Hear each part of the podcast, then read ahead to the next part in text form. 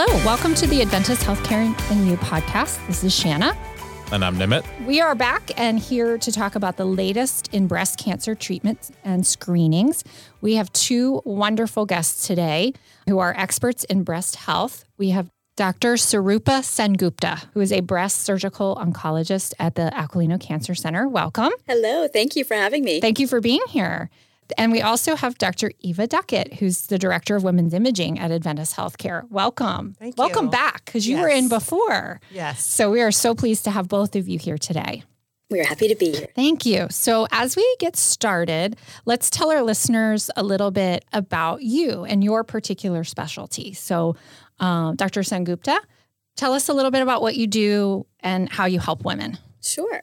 So I'm a breast surgical oncologist, and what that means is that I'm a general surgeon who has specialty training in all diseases of the breast, both benign and malignant.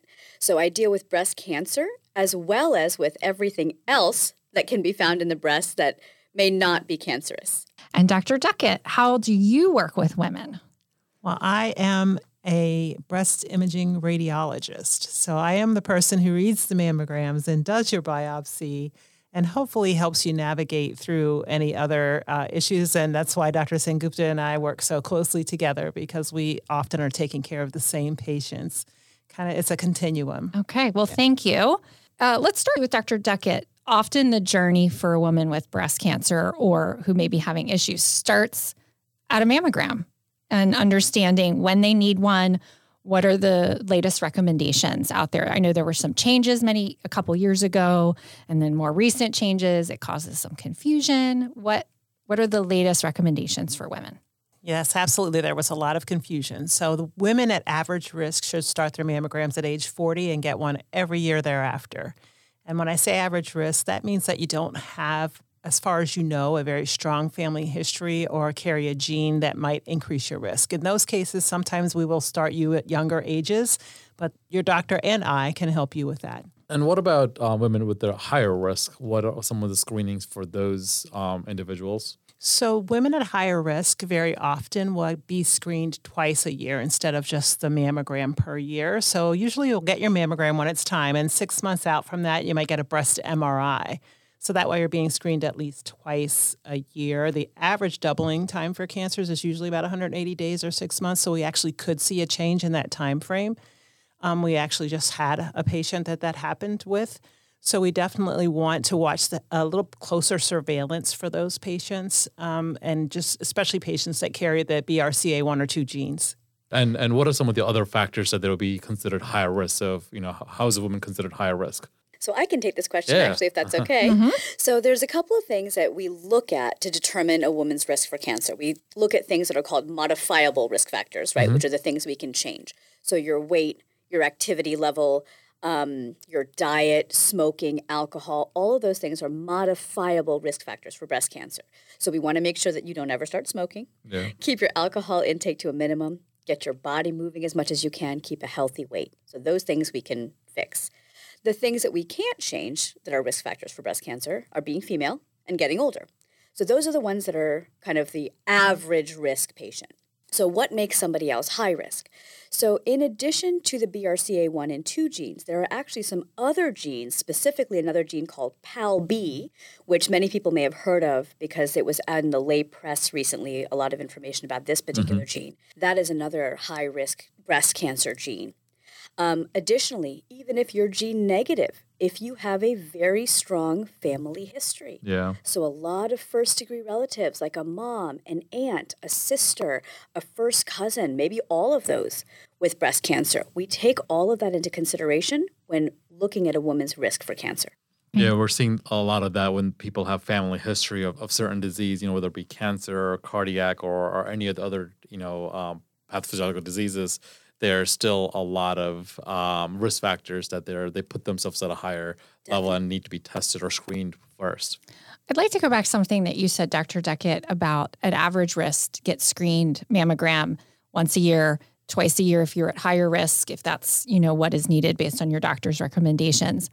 Why is it so important to be screened at least once a year? Um, you know even if you're not having any problems i always feel like that's i feel fine i don't i don't need to do anything yeah. why is it so important to stay up to that Well, early detection is the key. Yes. Yeah. We we don't know 100% what starts the cells to change and the earlier that we can catch breast cancer, the higher our rates of success at curing it. And we've actually decreased the mortality from breast cancer by about 40% since we started doing mammograms back in the 80s. And Wow. we saw a little bump during COVID when a lot of women skipped their mammogram. Probably those cancers we would have picked up a year or two into it Okay. that they skipped that year. So mm-hmm. it's very important to come every single year Okay. and make sure you're getting a 3D mammogram, which should be our standard of care these days. Everybody's doing a 3D. That gives us a lot more detail of the breast. It goes kind of layer by layer through the tissue, so we can really pick up tinier lesions these days. Dr. Sengupta, if you are diagnosed, unfortunately, what are some of the latest treatments available to women? Yeah, that's a really good question. I think when a woman gets a first diagnosis of cancer, the immediate response is panic, right? Everybody Yeah. hears the word cancer, and the thought is, oh my gosh, does this mean the end of my life? And I think the thing that I would like to emphasize, and this goes along what Dr. Duckett said earlier, is we have significantly decreased the mortality of breast cancer because we are able to catch them early. So I just want to kind of mm-hmm. reemphasize what was already said about screening. So once the diagnosis happens, the next couple of things that are going to happen. Usually either your primary care OB or the radiologist team, one of the doctors will give you a call and let you know the diagnosis. The next step is going to be establishing care with a breast care specialist. Mm-hmm. For most women, that starts with me as the breast surgeon, and for some patients, it will actually start with a medical oncology team. So, either way, you're in the right boat, regardless of who you see first. Once you meet with that specialist, they will go over with you in detail what the next steps are going to be, whether that's going to be surgery, followed by radiation, followed by medical management, or if it's going to be medical management first, followed by surgery, then by radiation. Each patient's case is different, and we target our treatments to each patient and their cancer. So I'm not going to sit here and give kind of an mm-hmm. overarching view because every patient's journey is going to be different Right. based on what they have. But that's pretty much the continuum of what should happen. Someone, one of the doctors will call you with the diagnosis. You'll meet with the first breast care specialist. Mm-hmm. We'll establish a plan of care at that point, and then the next step will be to execute that plan. I think that's important to note here is, is that every case is individualized now. It's not a one size fits all. And I think that might be something that everybody kind of just assumes, oh, I'm going to have to have this, I'm going to have to have that, I'm going to have to have that. And it's that's not always that's not actually the case anymore. Everybody kind of finds what is going to work best for them based on their type of tumor. Yeah, definitely. And I think one of the things that I tell my patients all the time that when you get a diagnosis of breast cancer, people come out of the woodwork, right? My grandmother's sister's neighbor had this and she had A, B, and C, and how come you're not having A, B, Yeah. and C? and I think the big thing to remember is that, and I tell this to my patients and I'll say this online now too, the only people making decisions about you and your type of cancer are the people sitting in that room when you have that conversation with your breast cancer team. Okay. And every single patient's journey is different. So, although all of your relatives and family and friends, everybody means really well, they care and they're concerned, just please keep in mind that your treatment may be different than your grandmother's neighbor's daughter's mm-hmm. care who had a totally different type of cancer. Yeah, I think that's what's important for each patient to, you know, be open and honest and build that relationship with the provider to make sure they're discussing, you know, all the family history or all the medications they're taking, or even lifestyle that, you know, if they are a heavy smoker or if they have, you know, X amount of alcohol um, per week, um, they need to like have to communicate that with, with their physicians and, and make sure that they could have a plan of care that adapts to their lifestyle as well. And if to modify some of the behaviors if they're able to. So, Dr. Sengupta, um, what are some of the advances we've done over the past decades? You know, I know the treatments in general have advanced significantly. What about in breast cancer specifically? What are some of the advances we've done? There's been a lot of advance in breast cancer. So, historically, like, you know, 30, 40 years ago, every single patient used to get chemotherapy. Yeah. And now we do what's called genomic testing on specifically hormone receptor positive cancers. And that genomic testing looks at the DNA of the tumor and lets us know if that patient's going to need chemotherapy or not, mm-hmm. which is revolutionary Yeah. because a whole contingent of patients now will never need to see chemotherapy for breast cancer, which is awesome. That's amazing. Um, in terms of chemotherapy, I'm a little bit out of my wheelhouse here, but I'll tell you what I know. There are very targeted therapies for certain types of cancers as well. And that we have seen both in the metastatic setting and in the stage one, two, and three setting as well, that these targeted therapies work to target specific types of cancer and are incredibly effective in treating those types of cancer. From a surgical perspective, there's been a lot of um, what's called de escalation of therapy. So we have done a lot of research to figure out how can we minimally invasively yeah. treat these cancers, right? Mm-hmm. What can we omit? So historically everybody used to get mastectomies. Now the majority of women get to save their breast and we only do a small surgery with the tumor in it and some normal tissue around it. There's been some new discussion about omitting sentinel lymph node biopsy in women over 70 with really early stage good prognostic tumors, which eliminates an entire surgical procedure at the time of your operation. So there's been a lot of advances in how we treat breast cancer over the past 30 to 40 years, which are pretty incredible for women, and especially considering one in eight women in this country will get cancer. The fact that we can now de escalate therapy for all of these women is pretty awesome. Yeah, that between, is, that's amazing. Yeah, between targeting specific receptors and you know decreasing uh, invasive surgeries, I feel like there's like a huge win over the past few decades. So thank you for sharing that. We've gotten better at detecting, we've got better at treating, and that just makes it just easier and, yeah. and better for women. It's amazing to be part of. Another thing that's been in the news lately, Dr. Duckett, is dense breasts.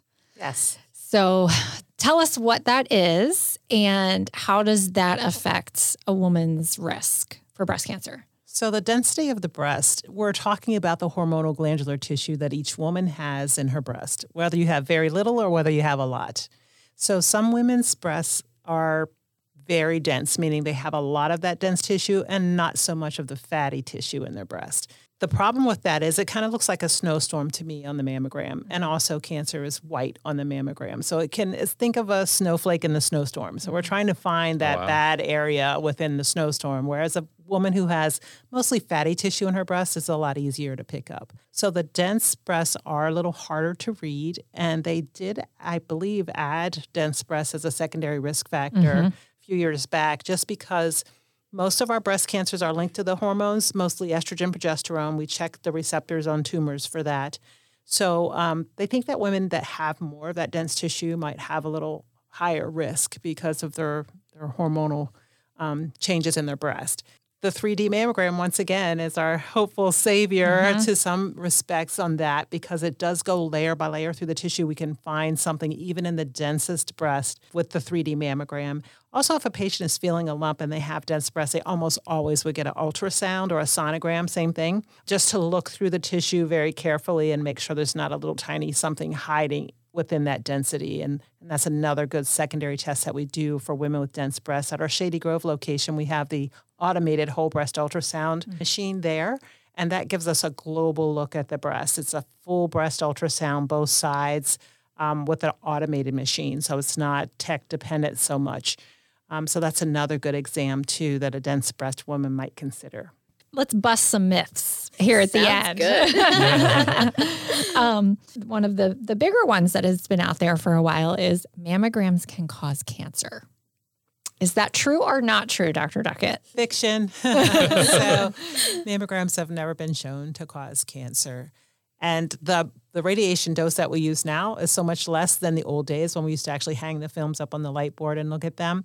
So the benefits of getting your mammogram so far outweigh that little bit of radiation that you're going to get. You probably got more radiation coming over to get your mammogram from the environment than you're going to get from your mammogram. I some of my, my patients are very anxious. I stand in there with them, so um, it's very safe.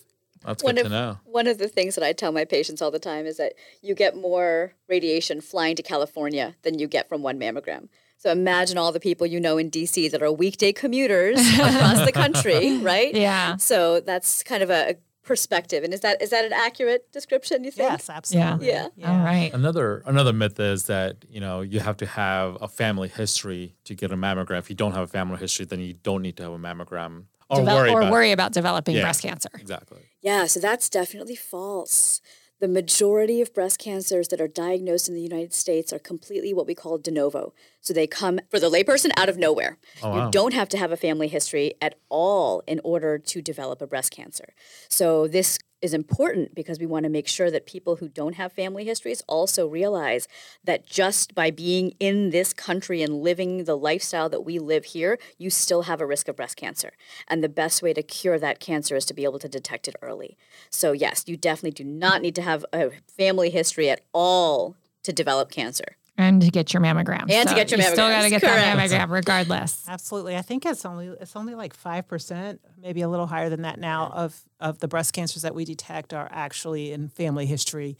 Most of the women, the large majority of women, have no reason for us to think they were high risk or carry any risk factor or gene. So the biggest risk factor is being a woman. Yep. So and, and your age. Getting older. And yes. getting older, which is great. Non modifiable. Exactly. Yep. Exactly. Can't do anything about it. Any other myths that either one of you uh, would like to uh, bust today? Were those the, the two big ones? I think those are the two big ones. Okay. Yeah. All right. Well, uh, we always like to ask our experts if they would share with our listeners one recommendation you have to live a healthier life. Dr. Sengupta, you want to go first? Sure, I'll go first. Um, this is something that I I personally believe in wholeheartedly, and I have passed this along to my patients who come to me both with and without cancer. One of the most important things in, in the world that we live in right now, there's a lot coming at us, right? Social media, the news, the world, a yeah. lot of things are coming at us. So it's really, really important for each one of us to take care of not only our bodies, right? Getting exercise, getting good sleep, having a good diet, but taking care of our minds as well, mm-hmm. right? There's been a lot of kind of anxiety and depression and isolation that's been going on, especially since the past couple of years. Mm-hmm. So I really encourage everybody to do things that give their brains a rest, right? Whether you like to draw or whether you like to run or whether you like to do Zumba, mm-hmm. any of these things, take time out for yourself and really take care of both your mind and your body. I love it. Dr. Duckett? Yeah, I would build on that one too because I always tell the patients be your own advocate. Mm. Yeah. Something doesn't seem right, get it checked out. And not just your breasts, but all of your screening exams. Make sure that you get that because that is taking care of yourself. So make sure that if you don't feel like you're getting the right answer, that you ask someone else. And if something doesn't feel right, get it checked out. So I just be your own advocate. That is my mm. best advice. I love it. Yeah, I think one of the things we're seeing over the past couple of years of doing the podcast is that you know just how the healthy living and having the best relationship with your primary care provider and ensuring you're doing your normal visits with them because there's so many screenings out there and so much data out there and changing data as well. You know sometimes screening is at 50 years sometimes at 40 years. So just having the open line of communication is so highly valuable. And if that communication is not working find somebody else who you could build that relationship with. Um, but it's you know just healthy living just ensure that you're advocating for yourself, for your body, for your mind is, is highly crucial. Thank you both for coming in today. This was wonderful information, and it was a good reminder for me to book my mammogram because I'm overdue.